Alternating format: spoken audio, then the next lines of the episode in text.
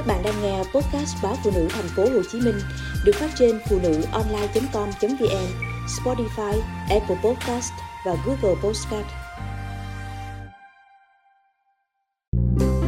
Đừng bắt trẻ phải thức khuya dậy sớm. Sự phát triển về thể chất, tinh thần cũng như kết quả học tập của học sinh chắc chắn sẽ xấu đi nếu các em cứ triền miên thiếu ngủ. Hình ảnh trẻ ngồi sau xe máy vừa ôm mẹ vừa ngủ vật vờ hoặc vội vàng ăn ổ bánh mì trên đường đến trường không còn xa lạ ở các đô thị lớn như thành phố Hồ Chí Minh, Hà Nội.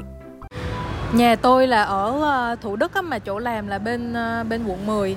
Mỗi ngày mà mà muốn mà được kịp giờ á, là cả nhà là phải dậy từ 5 giờ cho tới 5 rưỡi là bắt đầu ờ, lấy xe đi.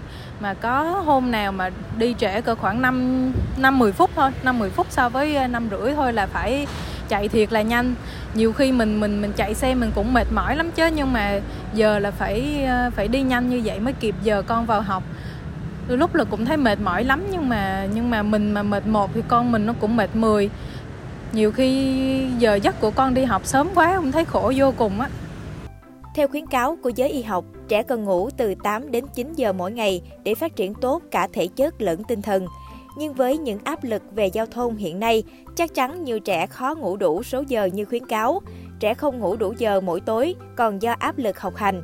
Để thức dậy lúc 5 giờ, trẻ phải lên giường từ lúc 21 giờ hôm trước. Với thực trạng phải học thêm, ôn bài, làm bài tập nhiều môn, trẻ thường phải đi ngủ muộn hơn. Thậm chí không ít gia đình quan niệm trẻ phải thức khuya dậy sớm mới học hành giỏi giang. Trẻ ngủ trễ và dậy sớm không phải là chuyện mới, nhưng dường như chưa có giải pháp cải thiện. Những lý do để trẻ phải thức khuya dậy sớm vẫn là để tránh kẹt xe, để người lớn kịp giờ làm, để nhà trường hoàn thành được chương trình học, nghĩa là không có lý do nào vì trẻ em. Cũng phải nói thêm rằng, nhiều trẻ không đi ngủ sớm còn do thói quen không tốt của người lớn như xem tivi trễ, ôm điện thoại lướt mạng xã hội. Đó chính là tấm gương thức khuya để trẻ bắt chước. Những nghiên cứu khoa học đã chỉ ra nhiều hệ lụy khi trẻ không được ngủ đủ giờ.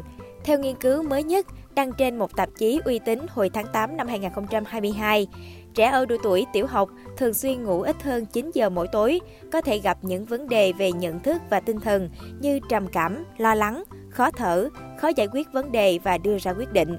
Đáng lưu ý, khi chụp vỏ não của những trẻ ngủ ít giờ, người ta nhận thấy não của chúng ít chất xám hơn và một số vùng não cũng nhỏ hơn so với trẻ ngủ đủ giờ. Kết quả này được ghi nhận từ đầu cuộc nghiên cứu và vẫn tồn tại sau 2 năm nghiên cứu. Ở Mỹ, các nhà khoa học từng yêu cầu cho trẻ đến trường muộn hơn để chúng ngủ đủ giấc. Mới đây, Viện Hàn Lâm, bác sĩ nhi khoa Hoa Kỳ đã gọi việc thiếu ngủ ở trẻ là một vấn đề sức khỏe công cộng và khuyến cáo các lớp trung học phổ thông không được bắt đầu trước 8 giờ 30. Mùa thu này, California trở thành bang đầu tiên của Mỹ thuộc các trường công lập không được bắt đầu giờ học trước 8 giờ 30 nhằm giúp trẻ có sức khỏe thể chất và tinh thần tốt hơn, cải thiện kết quả học tập, giảm nguy cơ chấn thương và tai nạn xe cộ.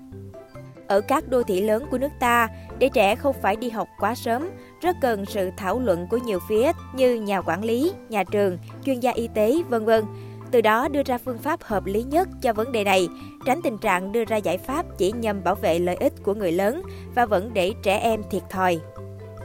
Phụ huynh cũng phải có trách nhiệm trong việc bảo vệ sức khỏe cho trẻ. Họ phải là tấm gương cho trẻ về lối sống khoa học và đừng gây áp lực học hành lên trẻ.